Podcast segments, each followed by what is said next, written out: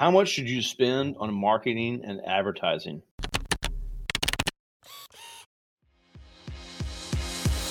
Hey there, I'm Kevin Daisy. And I'm Eric Olson.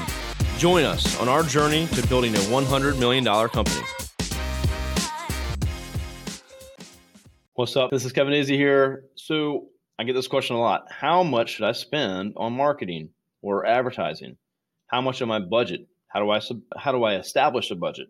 But I get that question all the time. How much should I spend? And so, based on a study across the board, this is not going to be for any industry.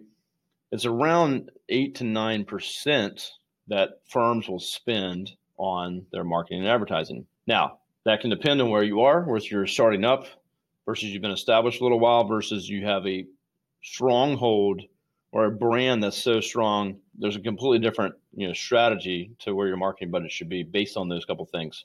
So, but a, a common a rule is usually it's percentage of your revenue. This is top line revenue. So, a percentage of that should be spent on your marketing or to establish a marketing budget. So, here's a couple ways to look at it.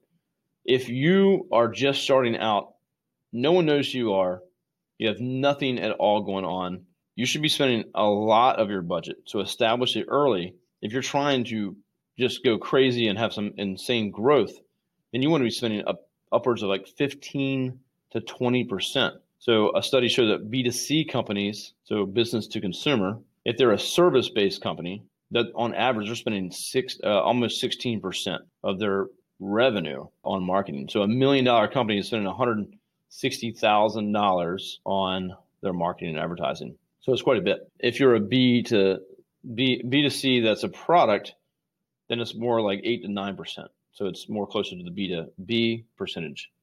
Uh, for B to B, if you're a service or product, it's basically about the same. Again, this is based on a study from the Small Business uh, Administration. So, but what should you do? My rule of thumb is you should be between five and ten percent of your revenue. You need to be somewhere in there. Underneath five percent, you're not doing anything to grow. You're not actually going to affect your growth. You're just kind of maintaining or scraping by.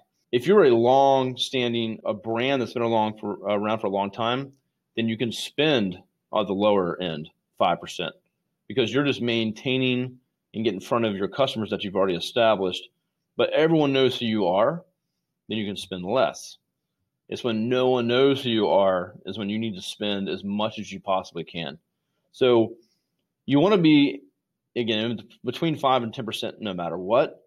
But if you're trying to grow and you don't, you know, obscurity is your problem, no one knows who you are, you need to look at how you can spend upwards of 10, 15, 20% of your revenue on marketing and advertising. Are you a business owner looking to reach more customers and grow? Array Digital is a world class digital marketing agency that partners with companies just like yours. We've worked with top brands throughout the country and love helping businesses generate more revenue, employ more people, and serve more customers. Reach out to find out more about our award winning website design, SEO, advertising, and social media. You can find us online at thisisarray.com or call us at 757 333 3021.